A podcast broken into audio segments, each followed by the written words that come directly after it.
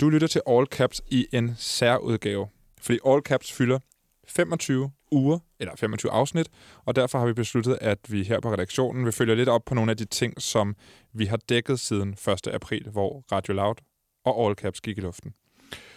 Så det her det bliver sådan et clipshow, og så har jeg fået med gode kollegaer, meget dygtige kollegaer, og vært på programmet via Data, Marie Høst med i studiet. Hej Anton. Du arbejder også her på Enigma, hvor vi sidder og optager de her to programmer. Det er rigtigt. Og du har også 25 ugers jubilæum. Hurra! Hvordan går det over hos dig på øh, VR Data? Jeg synes, det går godt. Det går mega hurtigt. Jeg synes, jeg er blevet øh, klog på rigtig mange spændende emner. Ja. Så det er optur. Det er jo øh, den lidt mere nørdede tech-del af, af emnefeltet, du, ja. du dækker, ikke? det kan man godt sige. Det er sådan noget øh, robottekster, kunstig intelligens og brain-computer interfaces og sådan noget nørderi. Det der er, når vi laver de her programmer, så laver vi det ugenligt, og øh, nogle gange så når vi nærmest ikke at færdiggøre en uges programmer, før vi går i gang med næste uge. Så derfor kan vi da nogle gange sådan snuble over, øh, over emnerne og, og over øh, nyheder i forhold til emnerne, så vi, vi tager os lidt tid, trækker vejret, og så kigger vi lidt tilbage og ser, hvordan har nogle af de her ting udviklet sig. For da Radio Loud gik i luften, og dermed også All Caps, der, øh, der var der ikke nogen, der havde forudset, hvor, hvor, altså, hvor meget internettet og de sociale medier ville ændre sig. Øh, fordi store dele af verden lukkede jo ned på grund af corona, altså stort set samtidig med, at vi, vi satte os ind i et radiostudie. Og, øh, og derfor der var der en masse ting, der rykkede over på internettet i stedet for. Og det, det betyder selvfølgelig, at der er en masse nye interessante tendenser og trends. Øh, vi så en masse, der lavede live-video på Instagram blandt andet. Det var en stor ting. Det er ligesom holdt op igen. Det var egentlig meget rart. Øh, og vi så også en masse velkendte ting, som for eksempel fake news. Så det skal vi se på i dagens program. Fake news, hvordan går kampen mod de falske nyheder. Så skal vi kigge lidt på online aktivisme og hashtags, og til sidst skal vi lige runde digital chikane, som Plan International lige har udgivet en ny rapport om. Velkommen til All Caps 25. Første emne handler om faktatjek og fake news, og øh, altså, der har jo været en masse om QAnon. Sidste udsendelse af All Caps handler om QAnon, og øh, det har det gjort før. Facebook er kommet lidt mere i spil og prøver at bekæmpe øh, de her falske opslag. Man har set Trump blive... Øh, at nogle af Trumps tweets er blevet fjernet, fordi det simpelthen har været faktuelt forkert, eller opfordret til noget, øh, til noget voldeligt i virkeligheden også. Øh, og der skete det, da der kom corona, pandemien, så kom der også en infodemic med en masse bud på, hvorfor virusen opstod, og øh, hvordan man kunne bekæmpe den, om den overhovedet var farlig, og om ja, hvem, hvem, har, hvem står bag i virkeligheden. Men så falder man nogle gange over opslag, som har været igennem et faktatjek og er blevet vurderet som falsk. Og, øh, og det talte jeg med Lisbeth Knudsen om. Hun er fra faktatjekmediet tjekte.dk, og hun fortæller lidt om, hvordan de på tjekte.dk kommer falske nyheder til livs. Det er Lisbeth Knudsen. Hej Lisbeth, du er chefredaktør på mandag morgen, som Tjekte er en del af. Ja. Og øh, jeg tænker, I har masser at lave for tiden. Det har vi. Og vores opgave som faktatjekker, det er jo at øh, høre to uafhængige hinanden eksperter hver gang, der er sådan noget, om hvad de siger til det, og om det nu er rigtigt eller forkert. Øh, og øh, øh det, det gør, at vi jo selvfølgelig er i kontakt med rigtig mange øh, eksperter nu, øh, lige præcis på, på sådan noget med, med virus øh, og epidemier. Øh, så vi, øh, øh, gør jo så det, at vi faktatjekker det, og hvis vi finder, at der er et opslag, der er falsk eller misvisende eller direkte vildledende, øh, så markerer vi det jo øh, ganske tydeligt øh, og øh, med et øh, en label, som er, øh, hvor der står falsk.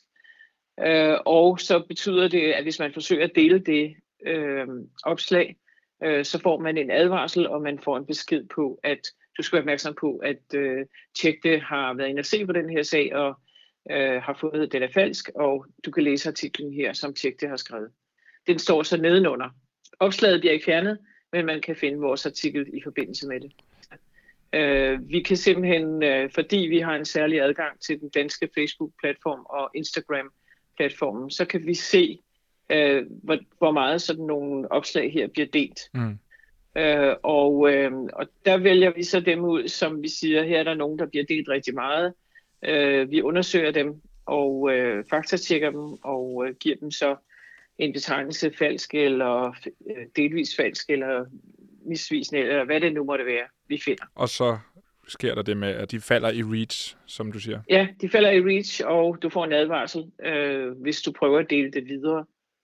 Øh, hvad der jo sådan set er meget rart, hvis der er nogen, der har smidt et øh, opslag ind på i dit feed, og så du får at vide, at det, det er faktisk et, et misvisende eller vildledende oplæg, øh, opslag, så, så er det jo ret at få det at vide. Og det er simpelthen et samarbejde, I har med Facebook. Altså, I er blevet udvalgt af Facebook som en tredjeparts faktatjekkingsorgan. Hvordan, øh, hvordan er samarbejdet med Facebook i forhold til det her? Ja, samarbejdet er sådan, at øh, Facebook øh, vælger et antal uafhængige faktatjekkere til at hjælpe dem med at sortere i øh, mistænkelige opslag. Altså, de har øh, nogle algoritmer, nogle vil sige robotter, til at sortere i det, der sådan umiddelbart øh, falder igennem i forhold til øh, Facebooks øh, kriterier, etiske retningslinjer og sådan noget. Øh, så er der et meget stort antal, som algoritmerne øh, ikke kan finde ud af, hvad de skal gøre med, men hvor de enten er blevet markeret af nogen øh, som øh, mistænkelige, øh, eller robotten har i sig selv øh, ligesom fundet, at her er der noget, øh, der bør ses på. Det sidder vi så og kigger på. Øh, der har vi en lang kø som vi, af historier, som vi får hver dag af opslag, som vi kigger på. Øh, og øh, så kigger vi først på dem, som bliver delt mest. Øh, og nogle gange så kan vi jo pludselig se sådan en eksplosiv stigning i delingerne. Og dem går vi så ind og kigger på og, og giver særlig opmærksomhed. Øh, og øh, undersøger dem, faktisk tjekker dem på god gammeldags journalistisk vis. Øh, får nogle øh, eksperter til at kigge på dem og kommentere det. Øh, og så gengiver vi eksperternes øh, øh, kommentarer, og så er betingelsen, at vi altid skal høre opdrags, altså den, der har sendt det afsted, den, der har lavet opslaget, den oprindelige øh, ophavsmand. Øh, så vi kontakter så dem, der har lavet opslaget, og siger, nu siger eksperterne sådan og sådan, om dit opslag, hvad siger du til det? Så det er i virkeligheden en helt øh, almindelig journalistisk praksis. Øh, flere kilder og hør dem, der har ligesom er op, ophavsmanden, ikke? Det er det, men det særlige for os er, at vi, er, vi har en international certificering af det, der hedder den internationale, øh, det internationale faktatjek-netværk. Øhm, og øh, det betyder, at man skal skrive under på, at man vil leve op til nogle helt særlige etiske standarder, som er langt mere vidtgående end de presseetiske regler. Og kun hvis man skriver under på, at man lever op til det, og man bliver kontrolleret og godkendt, øh, så kan man blive øh, IFCN, som det hedder, certificeret faktatjekker. Øh, og det er kun den gruppe af faktatjekkere, som Facebook øh, vil lave samarbejde med. Øh, og vi er så de eneste i Danmark, der har sådan en godkendelse. Går Facebook ind og blander sig i, hvordan I gør, og hvad for noget I skal kigge på, og altså, hvad, vil de bestemme? Nej, det står direkte i vores aftale, at det er os, der udvælger, hvad vi kigger på, øh, og at det er os, der suverænt sætter label på, altså om det nu er sandt eller falsk, eller hvad det er. Det, øh, det har Facebook ikke nogen mulighed for at, øh, at blande sig i. Øh, det er øh, suverænt vores øh, afgørelse, hvad vi, hvad vi kigger på. Hvis der er et, et, øh, et, et opslag, som er terrorrelateret, eller som er en decideret trussel, øh, altså øh, dødstrusler og den slags ting, øh, så gør vi specifikt Facebook opmærksom på, at der ligger et farligt opslag, som de åbenbart ikke i deres algoritmer har fundet frem til. Men ellers så har vi ikke i det daglige arbejde øh, nogen øh, kontakt med, med Facebook, så kører vi øh, det fuldstændig som en uafhængig redaktionel øh, øh, operation. For lige at vende hurtigt tilbage til den aktuelle krise, har du nogen råd til lytterne for, hvad man ligesom kan, hvad man kan gøre selv for at undgå at komme til at tro på nogle fejlagtige informationer, eller ligefrem komme til at dele dem? Ja, altså for det første, så skal man være endnu mere skeptisk, end man måske normalt er, øh, og mere kritisk over for, hvad det er, man læser. Hvis noget er sensationelt, så er det nok også for sensationelt til at være sandt. Det er sådan et meget, en meget god tommelfingerregel. det næste er, at øh, man skal være meget opmærksom på, hvem det er, der er afsenderen på forskellige råd, øh, som gives. Altså, øh, man skal ikke nødvendigvis øh, tage et, et råd for gode varer, øh, hvis det, om jeg så må sige, bare er noget, der er delt videre øh, helt øh, ukritisk. Vi ser sådan nogle kædebrevsagtige øh, videredelinger, som er bekymrende, fordi det ofte er råd, som er øh, ret tvivlsomme. Tak for de gode råd, Lisbeth, og tak for din tid. Selv tak. Det var Lisbeth Knudsen fra Check.dk, og øh, i mellemtiden, siden øh, det her interview, der er, øh, der er Check.dk ikke længere en del af mandag morgen, men en non-profit organisation. Øh, ja, det var bare lige ekstra info. Marie Høst. Forsøget på at, at bekæmpe fake news er jo langt fra blevet mindre med Donald Trump og corona, og nu ser vi QAnon, som er den her konspirationsteoris, altså samlet til bunkeagtige ting. Hvad, hvad tænker du om det her problem? Jamen, øh, jamen, jeg tænker rigtig mange ting. Jeg tænker, det er interessant, at Facebook nu går ind og vil fjerne QAnon. Ja. Altså, hvad er det ved QAnon, som, ligesom, som du selv siger, de samler ligesom alt det bedste? Mm. Det er sådan, øh, det er absolute music for øh, konspirationsteorier, ikke? Det er alle hitsene i en. Så på den måde, så kan man godt forstå, at de tænker, okay, her rammer vi virkelig bredt ved at fjerne det her, ikke? Men hvorfor er det, at QAnon har gjort sig fortjent til den slags opmærksomhed fra Facebook, som jo ellers ikke har været meget ude med riven, altså i forhold til at, at faktatjekke på den måde. Altså selvfølgelig begyndte det under corona, ja. man begyndte at fjerne de her deciderede øh, forkerte fortællinger om, hvad corona var. Men, øh, men altså, der er jo andre, der jo har været andre konspirationer, kan man sige, som ikke er blevet fjernet. Mm. Altså antivax-bevægelsen er på en eller anden måde, hvis man kigger på det sådan helt øh, pragmatisk, virker jo næsten mere farlig. Altså 800.000 børn dør om året af mislinger. Ja. Øhm, og der er en bevægelse i gang mod at lade være med at lade sig vaccinere. Altså, det er jo ret crazy, ikke? Så ja, altså min konspirationsteoretiske hjerne... Åh oh, nej. Nej, jeg tænker bare, hvad er, det, hvad er det Facebook ved om QAnon? Kan der være et eller andet trusselsbillede, som vi ikke kender til? Kan det være, at nogen fremskriver, at det her det faktisk, øh, hvad kan man sige, kan blive til terror? Ja, fordi det allernyeste på denne her front er jo, at Facebook prøver at fjerne alt, hvad der er QAnon-relateret. Selvfølgelig ikke nyhedsartikler om QAnon. Øh, de, de nyhedsmedier har en særstatus på Facebook, men alt andet, altså private profiler, private grupper, lukkede øh, grupper. Øhm, og det er jo en kamp, altså fordi det er, der, de er jo lige så hurtige som Facebook, om ikke måske hurtigere. Og, og det er rigtigt, det er et godt spørgsmål. Hvorfor er det lige præcis øh, QAnon? Nu kan man sige, antivaxer er jo også hoppet ned i QAnon øh, ja, får man dem med? Ja. Ja.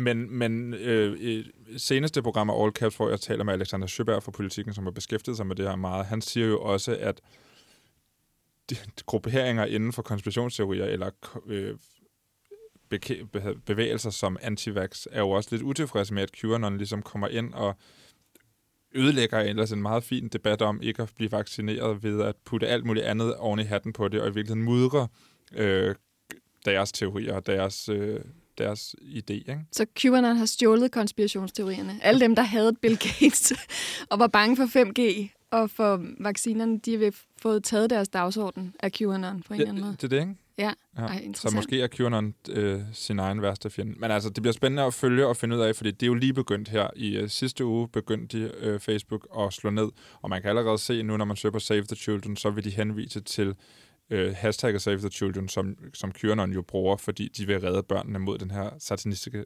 satanistiske pædofiliring, er jo også et hashtag, der bliver brugt af øh, altså Red Barnet, Save Nogen, the Children. der faktisk som rent faktisk, børn. Ja. Men ja, og det er jo også lidt interessant, fordi dengang Twitter begyndte, for eksempel, som du lige nævnte, at, øh, at fjerne Donald Trumps tweets, der ja. opfordrede til vold ikke, under øh, Black Lives Matter, så, øh, så gjorde Facebook jo ingenting. Og Facebook gør stadigvæk ikke noget i forhold til had. Nej. mod alle mulige grupper på, på nettet. Så det, det er, er sådan lidt et sjovt valg. valg.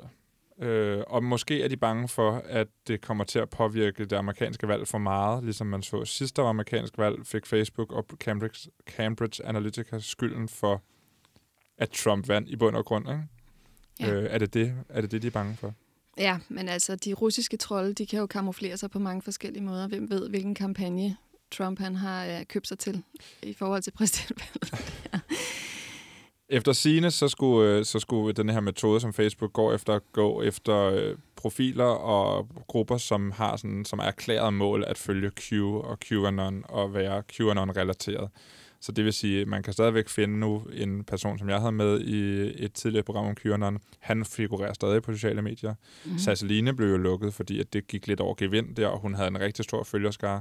Så jeg tror, de kommer til at gå efter de store grupper, de officielle øh, sider og øh, de store profiler først, og så måske går, går slavisk til værks derfra. De skal jo lige lære deres systemer og deres medarbejdere at kende, genkende Q fra for eksempel satire om Q. Ja, og de, øh, hvad kan man sige, navneskift, de så kommer til at foretage, fordi de ved, at nu bliver alt QAnon og deres kendte ja. hashtags fjernet. Så hvad kommer de nu til at hedde? Det skal algoritmen vel lære. Så kommer de gang. til at hedde sådan noget som 17, som jo er det, altså Q er det 17. bogstav i alfabetet. De kommer til at stave Q, C, U, E og sådan nogle ting. Altså, så der, de, de kan transformere sig. Mm. Men Anton, øh, hvad tror du, Helle Thorning har haft med det her at gøre? Åh, oh. Helle Thorning, som sidder på øh, Facebooks advisory board, eller hvad det hedder, deres lille øh, højeste ret. Facebooks egen lille højeste ret, hvor Helle Thorning er en af medlemmerne. Kan jeg vide, hvad hun har haft med ja. det her at gøre? Kan jeg vide, om hun også har tænkt, uh, QAnon, det er dem, det er dem, vi kører kampagne imod. Øhm, det er jo meget poppet ting, ikke, kan man sige. Ja, det passer måske meget godt. Ja. Der er godt nok sket meget, øh, siden vi gik i luften for 25 afsnit siden. Altså, der er blevet pustet nyt liv i øh, hele Black Lives Matter-bevægelsen igen. Den har jo, det er jo ikke en ny bevægelse, men der er pustet liv i den igen efter øh, drabet på George Floyd. Øh, så har vi set USA i noget, der nærmest ligner øh, sådan borgerkrigslignende tilstand, hvor øh, demonstranter har været på gaden i mange stater, og øh, også på de sociale medier. Der har været rigtig mange forskellige aktioner. Blandt andet denne her Black Out Tuesday, hvor man delte en sort firkant øh, på sin Instagram-profil. Det var der rigtig, rigtig, rigtig mange, der gjorde. Det var ret stærkt egentlig at opleve. Jeg delte ikke en firkant selv, fordi sådan bruger jeg ikke rigtig min Instagram. Jeg synes ikke, det giver nogen mening, men... Og det ved jeg, du heller ikke gjorde, Marie. Øhm, ikke for at out dig. det er fint. Det snakkede vi også om dengang. Ja. Men der var noget, øh, noget ret vildt ved det. Var der ikke? Synes du ikke det? Jo, helt bestemt. Altså, det, øh, det har været virkelig vildt at følge med i. Øhm, I virkeligheden mindre på grund af Blackout Tuesday, synes jeg. Øhm, og mere på grund af alt, hvad der er sket siden. Mm. Altså, hvor stor en effekt det har haft. Det synes jeg egentlig er det mest øh, fantastiske at følge med i. Øhm, fordi det har jo haft en kæmpe, kæmpe effekt på, hvordan vi alle sammen tænker på white privilege. Mm. Og den måde, det ligesom har ramt alle platforme på, inden for hver sin genre, altså om det er TikTok eller Instagram eller Facebook eller hvad det er, så har alle fundet en måde at tale om det her på. Mm. Og der bliver talt rigtig meget om, at vi skal lytte. Os, der ikke selv oplever det. Og jeg synes, det er, jeg synes faktisk, det har været ret stort og meget rørende at følge med i. Og jeg, jeg følger mange nye, som jeg ikke fulgte før, og jeg føler virkelig, at jeg er blevet klogere på det. Så for mig har det været, øh, for mig har det været virkelig stort. Ja, jeg er enig, og, og det har virkelig sådan skabt mange, også for mig personligt privat, sådan mange samtaler om, som du siger, det hvide privilegie, og hvordan andre mennesker af andre hudfarver eller etniciteter, eller øh, for den sags skyld seksuel orientering, øh, kønsdefinition, ja, ja. Øh, har det. Og hvor, hvor, hvor rart vi andre ja, har det, ja. altså, i forhold til det. Det er jo ganske forfærdeligt, men sådan er det jo.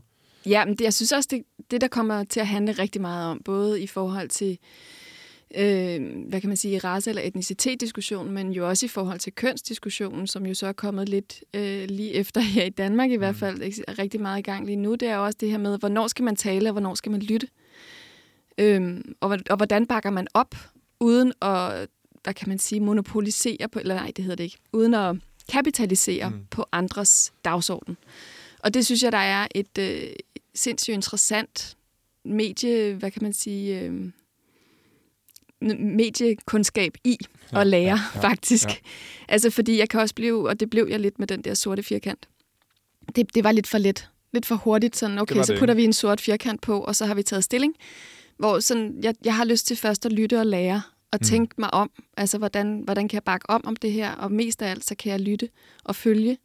Øhm, og så finde ud af, hvordan jeg i min egen hverdag handler. Og det er måske mindre om at gøre med, hvad jeg skriver i en kommentar, eller hvilken sort firkant jeg deler. De her mange kampagner og hashtags og øh, trends, som for eksempel den her sorte firkant, havde jo... Øh, altså, var der mange af, og er der mange af stadigvæk. Der har også været mange mod, øh, der har været noget modaktion mod det her, og altså aktioner fra den, fra den anden fløj, hvor hashtagget All Lives Matter lige pludselig begyndt at trende, ikke? Og det er jo for at sige, det er også vigtigt at være hvid. Ja, ja, men nu er det lige... Ja, det er dem, der ikke lytter, skal vi sige det Dem, sådan? der ikke lytter. dem, der peger på sig selv, ikke? Jo. Og, øh, og det, øh, det gik hurtigt på Twitter lige pludselig med det hashtag, men så kom der jo altså hjælp fra en lidt uventet front. Jamen, jeg hedder Signe Lilja, og jeg er specialestuderende ved Institut for Kunst og Kultur, øhm, hvor jeg er i gang med at skrive speciale om K-pop-fans og organiseret arbejde. Og så er jeg selv K-pop-fan. Grunden til, det er interessant at snakke om K-pop-fans, eller K-pop-stans lige nu, det er jo fordi, at der er, man har set K-pop-tilhængere, øh, lad os kalde dem det, øh, være meget aktivistiske på sociale medier i forbindelse med øh, Black Lives Matter øh, og i forbindelse med Trump-rally øh, i Tulsa, Oklahoma her for øh, i sidste weekend. Øh, men, men før vi ligesom dykker ned i det, kan du ikke fortælle kort om øh, kulturen omkring øh, K-pop og Korea? Hvad, hvad er det, der er sådan kendetegner Jo, men, fansene? men altså øh, helt basic, så er K-pop-fans jo øh, mennesker, som er fan af koreanske popgrupper primært. Øhm, og altså, der er både sådan, selvfølgelig den sådan, domestic øh, fans, som er, er i Korea, øhm, men det er jo ikke, kan man sige, K-pop-fankultur på den måde. Det er, det er domestic fankultur, og så er der alle dem, der er udenfor. Dem, som er blevet øh, fan gennem det, man kalder øh, de koreanske bølger, The Korean Wave, eller Hallyu, øhm, som er noget, der startede engang i altså, 90'erne, da, da koreansk popmusik ligesom blev en ting efter øhm, deres øh, demokratiske liberation, øhm, som skete i 87. Sådan, så der har været de her forskellige bølger, der er kommet, øh, startede med sådan koreanske dramaer, der blev meget populære i Asien, men så har ligesom spredt sig ud til hele verden, og nu er mest en musikfankultur. Og det er sådan selvfølgelig sket med øh, sociale medier. Altså, at man kunne begynde at sådan forfatte og se de her ting, at der har blevet skab, skabt en større community omkring det. Øhm, så det at være K-pop-fan nu, øhm, så er du primært på øh, Twitter. det er i hvert fald den platform, man bruger meget. Før var det måske Tumblr. Øhm, men det, der også er i altså i K-pop-fankultur, det er, at det er enormt konkurrencepræget. Ja. Øhm, du er ofte fan eller staner øh, en gruppe for dig selv, eller sådan at en, en gruppe, du kan også være multistan, dem skal der også være plads til, øhm, men at det er bare vigtigt, altså i Korea er der sådan en, en idé om, at fansene skal arbejde med eller for gruppen, for for eksempel at øh, være blive nummer et på de her ugenlige musikshows, der foregår i Korea. Det er virkelig vigtig ting, at de her bands får øhm, deres, en, en win på et music show med deres nye sang, for eksempel. Det, jeg også skriver om mit speciale, det jeg kalder emotional labor, eller affektivt arbejde, som handler om, at de her fans øh, går ind og, og øh, for eksempel organiserer sig omkring streaming, øhm, at man skal, når der kommer et nyt album, skal det gå nummer et på Billboard, og det er sådan noget mass organization. Det er sådan noget med en måned før går man ud og siger, okay, vi skal nå de og de og de mål, vi skal være nummer et, vi skal se, musikvideoen skal ramme øh, 100 millioner views inden for, inden for de første 24 timer, så vi slår rekorden. Nogle gange skal vi slå vores egen rekord. Øhm, og så bruger altså et par måneder måske på, at sådan, øhm, der er i hvert fald nogle Twitter, blandt andet BTS Billboard, som går ind og sådan, de, brug, de tweeter kun om, hvordan at sådan, hey, keep streaming, og her køber I den, og der er noget, der hedder Funds for Pangtan, som er nogen, der tager altså, midler ind, øhm, og så giver det til folk, der så kan købe kan købe, altså de tager donationer ind, øhm, og så giver det til folk, sådan, så de kan gå ud og købe albummet. Så hvis folk, der ikke har råd til at købe et album, så får de s- Ja. støttet. Ja, så kan de blive støttet af Det Funds for skulle da herre snyd. Det er gamet. det er Det er the game. Men, men det, det, det, det øh, viser jo også en, øh, igen en ret stor forståelse for, hvad klik betyder, og Mm. hvordan man organiserer sig på sociale medier i forhold til det her med at få viralitet i Mm. noget, ikke? som er jo en helt, som Alexander rigtigt siger, det virker jo som om det er snyd, fordi viralitet plejer at være sådan en ting, som sker, fordi at alle, uafhængig af hinanden, bliver tosset med én ting. Ikke? Mm, Men... Og her der er det nogen, der er meget afhængige af hinanden. ja, men, peger- men mit argument for, at K-pop overhovedet er blevet stort i Vesten, det handler også om, at fansene ligesom er gået sammen om at presse det så meget. At være sådan, når man, vi skal streame det, og hver gang der er nogen, der omtaler dem godt, øh, omtaler ens band godt, eller omtaler K-pop godt, så får de mere, øh, altså, så får de mere trafik af K-pop-fans. Altså for eksempel så var BTS på James Corden her for et halvt år siden, og der kørte ligesom en samtale omkring, at hey, vi skal huske at gå ind og like hans tweets, vi skal huske at gå ind og se øh, hans clips på Facebook, vi skal huske at gå ind og sådan give ham en masse opmærksomhed, fordi så ved de godt inde på den redaktion, at hvis de har noget med K-pop at gøre, og noget med BTS at gøre, og behandler dem ordentligt, så får de helt meget trafik. Øhm, så på den måde er K-pop-fans meget opmærksomme på, sådan, altså, hvordan man bruger internettets opmærksomhedsøkonomi til ens fordel. Men hvad er målet? Overtage verdensherredømmet? Eller Ja. hvad? Nå, men sådan helt seriøst, Ja. er, det, altså, er, det, er det bare at blive store, eller hvad? Ja, må, altså målet sådan er ligesom at increase, jeg, jeg kalder det bandets brandværdi, ja. øh, meget muligt. Men på den anden side, altså det er også et, det er mere et akademisk argument, jeg har også har, handler det om at disrupte nogle af de her sådan globale kulturhierarkier. Fordi det K-pop-fans også er, det er de røvtrætte af, at øh, deres musik, øh, det musik, man godt kan lide, bliver anerkendt, at øh, det bliver sådan sat til side som at være sådan, om det er på koreansk, sådan, det kan vi ikke forstå, og, øhm, og at de her øh, drenge, de ser øh, feminine og bøssede ud, eller sådan, altså virkelig, det er også sådan, der, hvor det bliver politisk på en eller anden måde, er, at man vil have øh, straight up, at Korea skal op sammen med øh, USA, England og Japan som nogle af de store øh, globale øh, kulturer, som vi alle sammen kender. Det er jo ret interessant i forhold til denne her snak, som vi så kommer ind i nu, som er den her mere politiske, hvor at, øh, man har set K-pop-fans hijacke hashtags, som har været anti-Black Lives Matter, altså sådan nogle All Lives Matter, eller andre eksempler på, på ting, som har gået imod den her kampagne for Black Lives Matter, og der har K-pop-fans også spillet en rolle.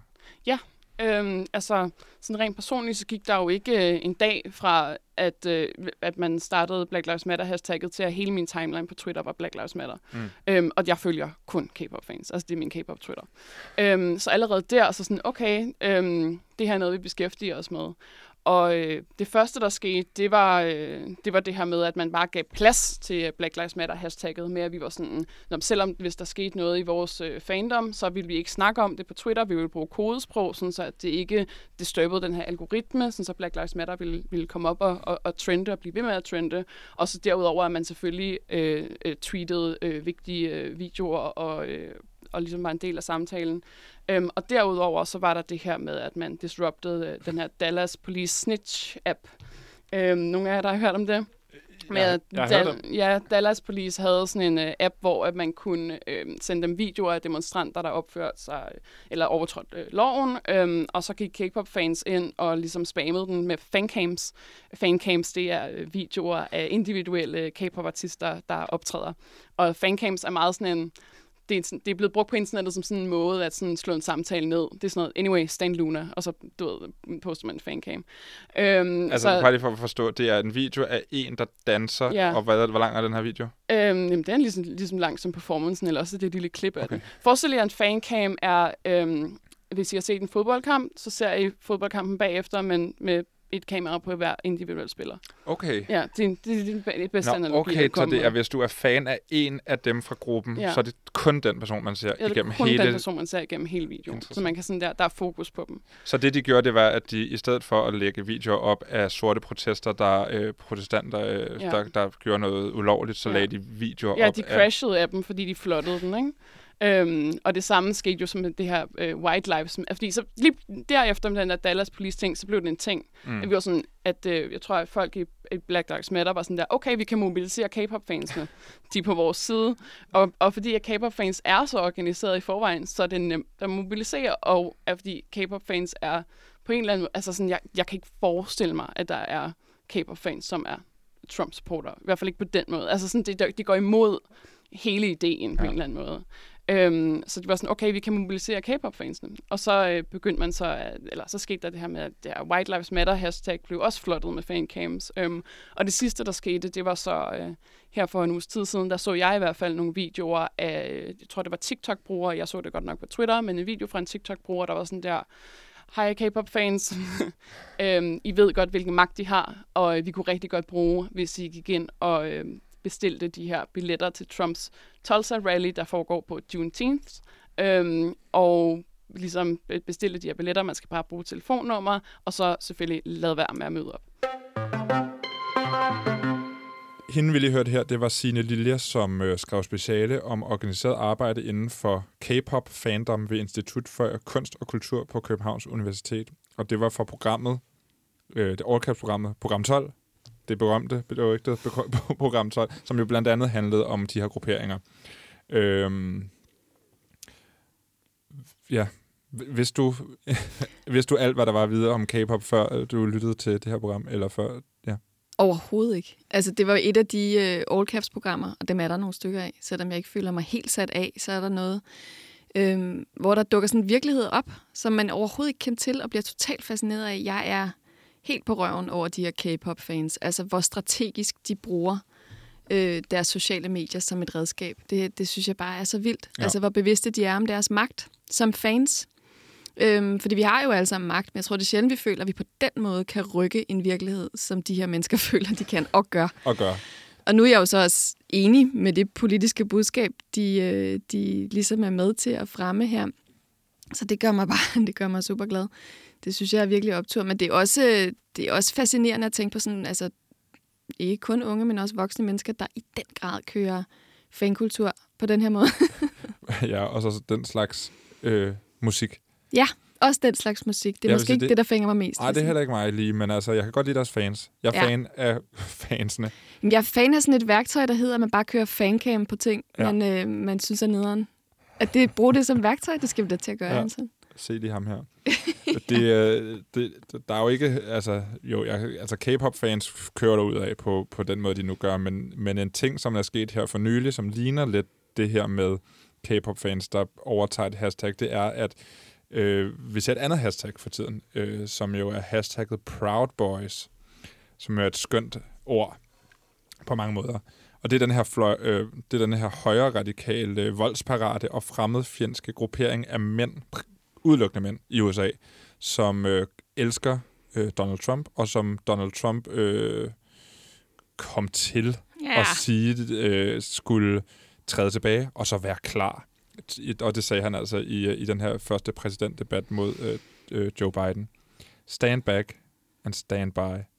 Ja. Det var, det var en vild øh, udtalelse, og det ja. gjorde jo de her Proud Boys øh, ekstremt glade. Og hvis man vil se noget interessant om Proud Boys, så skal man gå ind i øh, en, en YouTube-kanal, vi har anbefalet flere gange her i programmet, All Gas No Breaks, som er en ung fyr, der interviewer vanvittige mennesker. Han interviewer Proud Boys, og han interviewer også nogle af deres ofre.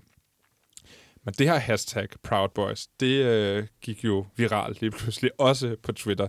Og der var det altså ikke øh, store, muskuløse, øh, voldsparate mænd, men øh, store, muskuløse øh, homoseksuelle mænd, blandt andet. Mange homoseksuelle mænd over hele verden, der deler deres kærlighed til deres kæreste eller mand øh, under hashtag Proud Boys. Så i stedet for vold og fremmedhed, så så man bare kærlighed. det var ret skønt. Det minder mig faktisk om en gang, det er en del år siden, hvor øh, Anonymous hackede ISIS Twitter ja. og flottede den med gay porn. Det synes jeg faktisk også var rimelig griner. Fordi det står så meget i kontrast ja. til det, som øh, Proud Boys og ISIS er, ikke? Jo, fuldstændig. Men altså, det er, det, det, er en, det er en skøn ting. Og så var der lige en kort historie om, at Proud Boys, så fordi de synes, det var så nederen, skiftede navn til The Leatherman. i stedet for. og, øh, og det hashtag begyndte også lidt at trende på, men det var fake news, det var satire, at, øh, at øh, homoseksuelle mænd i stramme læderjakker lige pludselig skulle trende. Men det er sjovt at kalde altså Donald Trumps Proud Boys for The Leatherman. Ja. Det synes jeg fandme er sjovt. En anden ting, der er vigtig, øh, og som der har været meget fokus på, er kvinders rettigheder og MeToo. Og vi ser jo lige nu øh, anden bølge af MeToo, som det bliver kaldt i Danmark. Øh, meget, meget vigtig, meget, meget øh, stærkt.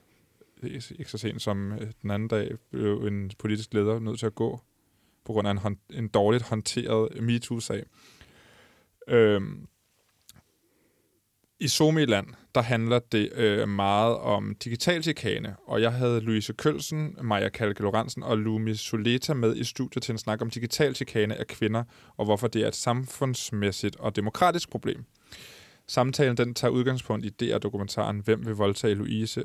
om og af Louise Kølsen, som øh, også er kendt under navnet Twerk Queen.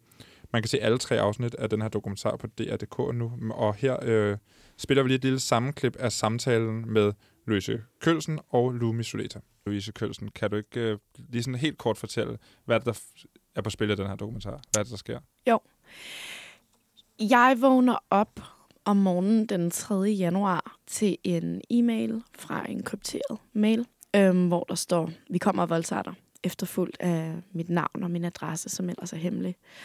Og som, øh, som den borger i 2020, jeg jo er, så screenshotter jeg det og lægger på mine sociale medier, før jeg tager til politiet. Øhm, og hos politiet, som jo normalt er dem, der skal hjælpe en, når man bliver troet, straffeloven den bliver overtrådt, der bliver jeg mødt med øhm, beskeden om, at det her er jo ikke en rigtig trussel. Hvorfor? Det, jamen, det var jeg også selv lidt forvirret over, så siger jeg, und, undskyld, hvad? Og så siger politibetjenten til mig, øhm, der står jo ikke, de kommer på tirsdag klokken, klokken 14 og voldtager dig. Og så siger jeg, nej, altså, jeg forstår godt, at det nok ikke handler om, hvorvidt der dukker nogen op på min adresse, og rent faktisk prøver at voldtage mig, men sidst jeg tjekkede, var det stadig ulovligt at tro med voldtægt. Og hun er sådan lidt, nå ja. Og jeg må faktisk sige tre gange ordret, jeg insisterer på, at du laver en sag på det her. Og det ender hun med at gøre, og det er så ligesom, skal jeg ikke sende mailen videre, vil du have IP-adressen? Så hun sådan lidt, nej. Hun tager et billede af mailen på min telefon, øhm, som dem, der arbejder lidt med tech, de ved, hvor komisk det er. Ja. Og så sender hun mig ellers ud af døren med ordene om, du skal nok ikke regne med, der sker så meget. Og det øjeblik, der beslutter jeg mig ligesom for, at hvis ikke politiet og dem, der egentlig bliver betalt for at gøre det her stykke arbejde, finde ud af, hvem det er og retsforfølge dem, så må jeg selv gøre det. Fordi jeg kan ikke leve med den uretfærdighed, at man kan sidde og oprette en krypteret mail og tro folk. Og jeg kan heller ikke personligt leve med at skulle kigge mig over skulderen øhm, og vide, at Morten er derude og potentielt kan nå mig resten af mit liv. Så derfor sætter jeg mig ligesom for, så må jeg finde nogen, der kan hjælpe mig til det her. Ja. Og det er det, dokumentaren handler om. Så der er, det Ja. er, ja. Og det er den her, og hvorfor var det lige præcis denne her øh, kommentar? For du har fået, du er udsat for mm. altså dick pics og chikane mm. Og ubehagelige beskeder jævnligt, tænker Ja. jeg. Jamen, altså, jeg har helt klart fået min del af had på nettet. Øhm, alt fra, at nogen synes, at jeg er inkompetent, jeg er en dum lud, og man ikke kan høre på, hvad jeg siger, når jeg har sådan en røv, til øh, dick pics og øh, måske sådan mere grove beskeder. Men jeg har aldrig oplevet noget så voldsomt som det her. Jeg tror, det der sker, når man er i den offentlige debat, især som kvinde og eller som en eller anden form for minoritet, det er, at man opbygger sådan et følelsesskjold Mm. som desværre er nødvendig for at kunne være en del af det her. Men lige den her besked om, vi kommer og voldtager dig, den gik altså direkte igennem mit følelsesskjold. Og det tror jeg, den gjorde, fordi at de andre ting, jeg har skulle deal med, har jeg ligesom kunne forklare som, der er nogen, der er provokeret, fordi jeg udfordrer deres verdensbillede, eller det er måske en, en 13-årig, der ikke helt forstår, hvad han, hun skriver. Men den her besked, den var bare så, altså intentionen om at være ond, og intentionen om at skabe frygt hos mig, var så tydelig. Der var ikke nogen misforståelser. Det her, det var, altså det var for at lukke munden på mig. Og det gjorde mig bare rasende. Mm. Derudover, der har jeg Lumi Soleta med. Altså, det er jo udtryk for øh, det, der rammer, når man blander sig i den ofte debat. Vi har jo undersøgt øh, omfanget og karaktererne af hadefulde ytringer på nettet, øh, hvor vi jo gik ind og kiggede på, jamen, altså, hvilken type øh, ytringer, som kan siges at være hadefulde, altså forstået på den måde, som er nedværdigende, som rammer udsatte grupper, for eksempel øh, kvinder, etniske minoriteter, øh, seksuel orientering osv. Øh, hvordan ser det egentlig ud i den offentlige debat? Og der fandt vi jo, at da vi kiggede på der, hvor den offentlige debat finder sted, primært DR på TV2, øh, var udgangspunktet for vores undersøgelse. Der er hver syvende øh, kommentar hadefuld. Og vi så jo også, hvordan at øh, rigtig mange af de hadfulde kommentarer, de er, var skrevet af mænd. Og de var rettet mod kvinder. Altså, og det, øh, altså når man så hører en historie som for eksempel Louise og mange andre, der jo har stået frem, så bekræfter det egentlig det billede, vi alle sammen sådan lidt går og har af, af tonen i debatten og klimaet øh, derude, kan man sige.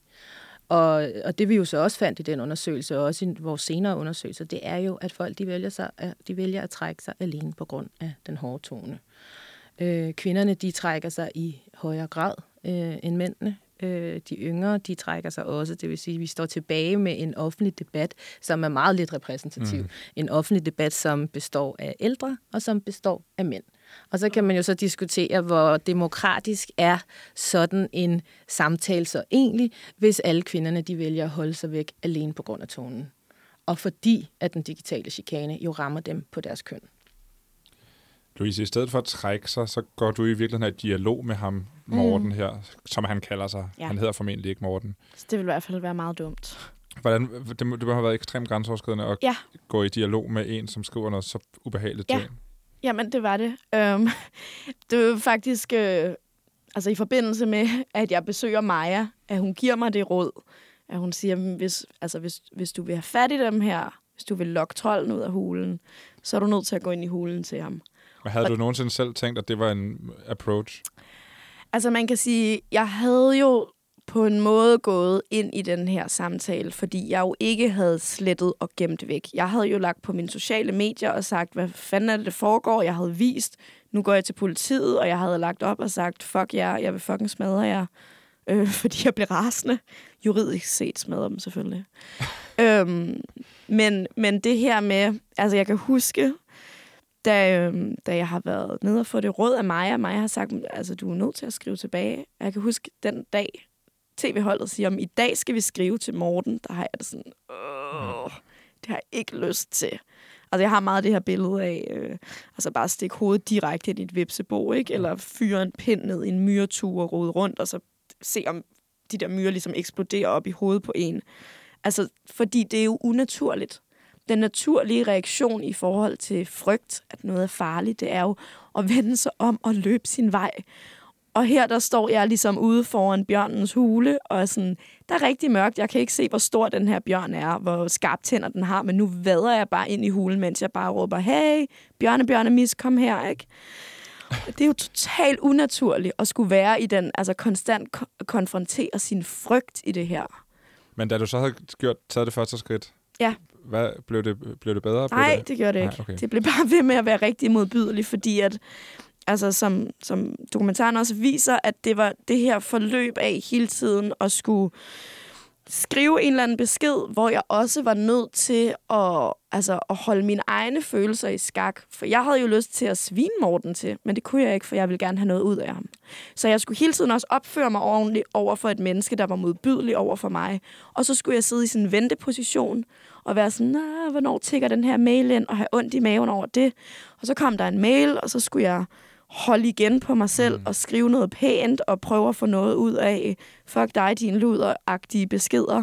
Altså, så det var bare... Øhm, det var bare hele tiden at undertrykke mine følelser og være i angst og være i sådan en reaktiv position, hvor jeg ikke havde nogen magt til ligesom selv at sætte scenen. Men altså det her med, at jeg følte, at jeg jo konstant altså spillede på hans hjemmebane.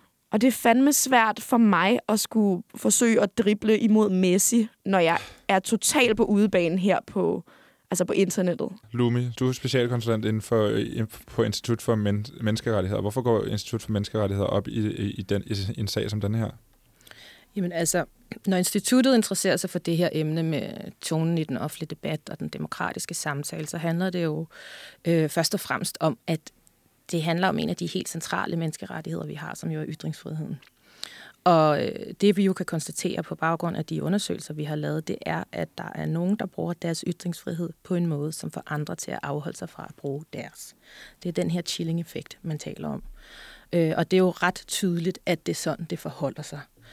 Øh, så kan man sige, det at at der er en grov tone, og det, at den offentlige debat har bevæget sig mere og mere over på de her private platforme, det rejser jo så ikke alene nogle menneskeretlige problemstillinger i forhold til ytringsfriheden, men jo er virkeligheden også relateret til ligestilling, til diskrimination og til demokratiet i det hele taget. Så man kan sige, når det er, at der er så mange stemmer, der trækker sig, så bliver den demokratiske samtale fattigere, og det er et øh, problem, som vi bliver nødt til at diskutere i samfundet. Altså vi er jo et demokratisk samfund, hvor vi gerne øh, vil have en, en, en åben pluralistisk debat, og det har vi ikke, når det er, øh, er rigtig mange kvinder især, de vælger at trække sig og helt afstå fra at deltage i den offentlige debat. Og det har jo ret mange uhensigtsmæssige konsekvenser, kan man sige. Altså vi ser det jo også i forhold til det politiske system vi lavede en undersøgelse i forbindelse med øh, folketingsvalget, øh, hvor vi spurgte øh, de opstillede folketingskandidater, hvad de havde oplevet af chikane øh, og trusler i forbindelse med folketingsvalget. Og der svarede 57 procent af, af de adspurgte, at de havde oplevet det på de sociale medier. Og hvis vi så kiggede på, jamen hvad oplever kvinderne i forhold til mændene, så det kvinder oplever, det er chikane, det er trusler, der går på deres køn og på deres krop. Det oplever mændene ikke. Det vil sige, at vi har at gøre med en en digital chikane, som er så kønnet, når det rammer kvinder, som slet ikke er tilfældet for mænd. Mændene de rammes på deres politiske holdning. Det vil sige, at vi har en kæmpe skævvridning her i forhold til, hvordan den her digitale chikane rammer. Og det bliver vi nødt til at forholde os til, og det bliver vi nødt til at diskutere. Og det går jo så ud over, kan man sige, den øh, politiske rekruttering til det politiske system, til at vi kan få kvinder øh, i politiske øh, positioner og topposter osv. Så, videre. så det skader jo egentlig hele det politiske vækstgrundlag, kan man sige. Ja, for man kan godt sidde og tænke, at Nå, jamen, så er der måske nogen, der ikke lige øh, deltager i kommentarsporet på Facebook under en eller anden artikel om, lad os sige, samtykke eller whatever. Ikke? Men det er jo ikke det, der er problemet. Det er jo ikke at folk, nødvendigvis kun det, der er problemet. Det er jo i virkeligheden alle skridtene efter det, som du siger. Ikke? Og jeg er egentlig virkelig glad for, at du udtaler, altså det er jo dejligt at høre, når der er nogen, der rent faktisk har undersøgt det. Fordi en af mine øhm, pointer, eller sådan, det jeg rigtig gerne vil snakke om med den her debat, det er, at det her det er altså ikke et Louise-problem, og det er ikke et kvindeproblem, og det er ikke et internetproblem. Altså det her det er et samfundsproblem. Fordi at den her slags type, både altså så ekstrem den her slags type trusler, men netop også altså hadtal og chikane online, det vil jeg kategorisere som værende terror. Fordi det jo netop har den effekt, at det begrænser den frie debat. Og hvis vi ikke har en fri debat, så bliver det bare rigtig svært at tale om at have et demokrati. Så, så det er også en pointe, at det her det skal altså opjusteres i forhold til netop, at vi skal have nogle, nogle, altså nogle strukturelle løsninger og, og nogle handlinger. Og så går det bare ikke, at, at politiet for eksempel møder det med, det er ikke en rigtig trussel. Eller at politiet jo så brugte tre måneder på, at der blev sat en sagsbehandler på min sag. Altså, så må man også tage det alvorligt. Jeg vil bare gerne lave en pick me up, så vi ikke slutter på noget nederen. Fordi nu har vi snakket om alt det her med, at man skal beskytte sig, og det kan virke afskræmmende. Så får jeg bare lyst til at sige, altså, hvorfor det er så vigtigt, at vi gør det her. Selvom det virker totalt bøvlet og som et, altså et, et Sisyphos-projekt. Men det er fordi, at det er vi nødt til. Fordi ellers vinder trollene og så er det de onde, der vinder, og så er det en dårlig historie. Fordi historie skal ikke slutte med de onde, der vinder. Det er altså, alle eventyr øh, er nødt til at slutte med de gode venner, ellers så bliver det fucking nedtur. Så grunden til, at man skal blande sig, og selvom at man kan blive udsat for modbydelige ting, og selvom det kræver, at man fjerner nogle informationer, eller måske sletter øh, billeder af ens børn, og får lige lavet to trin og opgraderet sine passwords, det er fordi, hvis vi bare giver slip og stiller os tilbage og siger, det har jeg ikke lyst til at gøre, så ender vi altså med et sted, hvor at der kun findes nogle meget få stemmer, der råber højt, som er nogle rigtig modbydelige mennesker. Og så er det sådan, tonen bliver sat i vores samfund. Og det her, det er vores samfund, så derfor er det vores allesammens ansvar at deltage i og gøre det til det samfund, vi gerne selv vil leve i. Det var Louise Kølsen, også kendt som Twerk Queen, og øh, Lumi Soleta, som er øh, en del af Institut for Menneskerettigheder og beskæftiger sig med online øh, chikane, digital chikane. Øh, der er så efterfølgende nu her, efter den her samtale, jeg har haft med de tre damer her, udkommet en rapport fra Plan International, som altså siger blandt andet, at hver anden pige har været udsat for digital chikane. Det er altså en undersøgelse, der har talt med 14.000 øh, unge kvinder og piger i 22 lande i hele verden. Og øh, ja, hver anden har oplevet digital chikane. Og, og en af... Øh, en af konklusionerne, og en af de konklusioner, som vi også taler meget om i programmet, det er, at øh, det får folk til at trække sig fra den offentlige debat. Det er primært kvinder til at trække sig fra den offentlige debat. Øhm, vi kan, øh, nogle af de tal, der er fra, øh, fra denne her undersøgelse, som Plan International har lavet, er, at øh, 19 procent af de kvinder og piger, der er blevet chikaneret online meget ofte, siger, at de bruger øh, den sociale platform, som det er sket på, sjældnere. Mm. Og 12 procent siger, at de fuldstændig har holdt op med at bruge den. Det er nogle helt vilde tal, synes jeg. Ja, det er nemlig nogle helt vilde tal. Ja. Man kan læse, jeg linker lige til den her undersøgelse i, i beskrivelsen til podcasten, fordi den er, den er værd lige at gå ind og, og tjekke ud. Det er nogle ret sindssyge tal.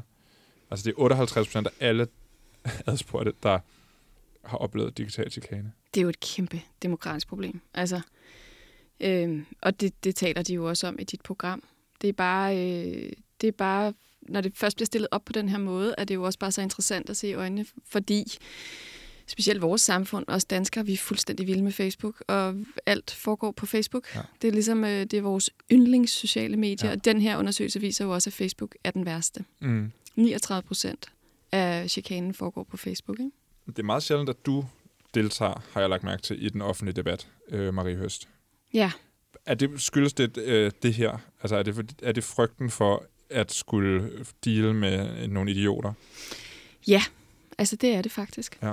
Øhm, dengang jeg startede på Soren Ding, der, øh, der havde jeg og vi som ansat mig også forventet, at der ville komme en hel del, og det gjorde der også. Øhm, og det lærte jeg sådan at lade være med at læse, som man jo gør som kvindelig vært. Men, øh, men det, det er helt sikkert, at jeg har, øh, jeg har simpelthen ikke lyst til at stille mig i den position. Og det er også, fordi jeg har oplevet voldtægtstrusler. Mm. Øhm, og det er, det er sådan ubeskriveligt, har jeg lyst til at sige, faktisk. Fordi man bliver pissebange. Ja. Så det, øhm, ja, jeg synes, det, jeg synes, det er virkelig vigtigt at tage op, fordi det er simpelthen, øh, det er jo en måde for at lukke munden på folk. altså, og det har jo ikke været bevidst, at jeg skulle have lukket munden på mig, tror jeg, som Louise Kølsen beskriver. Hun er jo debattør, så nogen har tænkt, hun skal holde op med at sige, hvad hun siger. Sådan Mm. har det ikke været for mig, fordi jeg har aldrig været outspoken på sociale medier på den måde. Men det skal jeg da lige love for, at jeg heller ikke har fået lyst til efterfølgende. Og jeg har total respekt for dem, der tør, men jeg synes simpelthen, det er så trist, at man skal være så benhård for at være kvindelig debattør. Og Ditte Ja. ja. Giese har jo også trukket sig som debattør om feminisme, fordi hun simpelthen ikke kan og magter det. Og det er så utroligt trist. Altså, jeg har lyst til, at... Øh, jeg har lyst til, at Facebook slår hårdere ned på det her, i stedet for QAnon. Jamen, det, det har jeg virkelig. Jeg synes, det er et kæmpe stort problem. Det er et kæmpe stort problem. Fordi hvis debatten lige pludselig kun består af hvide ældre mænd, jamen så er det, så er det ikke demokratisk, så er Nej. det ikke øh, alsidigt og pluralistisk. Ja. Ja, og det er, det er jo også, som, selvom, man så, øh, selvom man så tør som ung kvinde og springer ud i det på en eller anden måde, så tror jeg, at man, man kommer til at gå til det med, med en hårdhed og med en, øh, ja, men, men, med en speciel tilgang, som jeg egentlig heller ikke synes er særlig fed, som bliver måske konfrontatorisk, Mm. eller man er hele tiden forberedt på at blive angrebet, som Maja Kalke faktisk også beskriver i dit program. Ikke? Altså, man er jo hele tiden på en eller anden måde i kampmode. Og er der noget, man vil ønske om en demokratisk debat, så var det jo, at der var plads til nuancer og følelser. Jamen altså, og det, er jo, det er jo ret interessant det her med, at man hele tiden er i forsvarsposition. Nu har jeg jo øh, af gode grunde ikke oplevet digital chikane på den her måde, men jeg kan da bare huske, at Loud gik i luften, og der var en lille smule modvind, og der var nogen, der var lidt hårde mod os som værter på sociale medier. Der var Mm. jeg da også sådan en af de dage der, var nogen, der henvendte sig til mig på en legeplads, hvor jeg var med min datter, og der blev jeg sådan helt, Ja, Hvem hvad, hvad? Altså, Ja. sådan, det var bare, altså det var mikroskopisk i forhold til, hvad nogen som mm. Louise Kølsen, og som du også har oplevet på sociale medier. Og jeg kan slet ikke forestille mig, hvor, hvor meget i forsvarsposition, og hvor meget øh, sådan på vagt man hele tiden skal være. nej. Altså, det er jo, det er jo tortur og terror. Det er det. Øhm, og og jeg, jeg mangler nogle, hvad kan man sige, jeg mangler nogle forslag og nogle handleplaner til, hvad vi gør ved det her. Ærligt talt. Ja. Altså, Ja. også fra platformenes side. Fordi et er, at man råber op om det, og Plan laver den her undersøgelse, og total respekt til Louise for os at sætte fokus på problemet, men hvad gør Facebook? Altså, hvornår er det, der kommer nogle, øh, nogle for alvor nogle handleplaner imod det her Ja. problem? Vi skal have uddannet nogle dygtigere internetbrugere.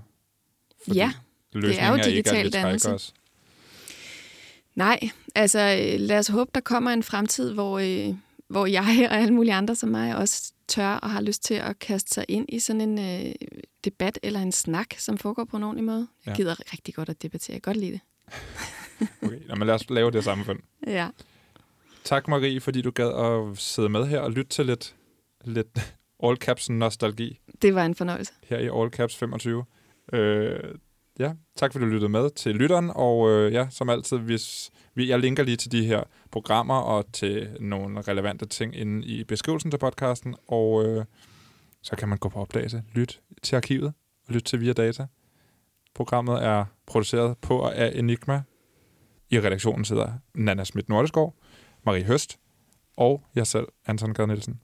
Vi ses.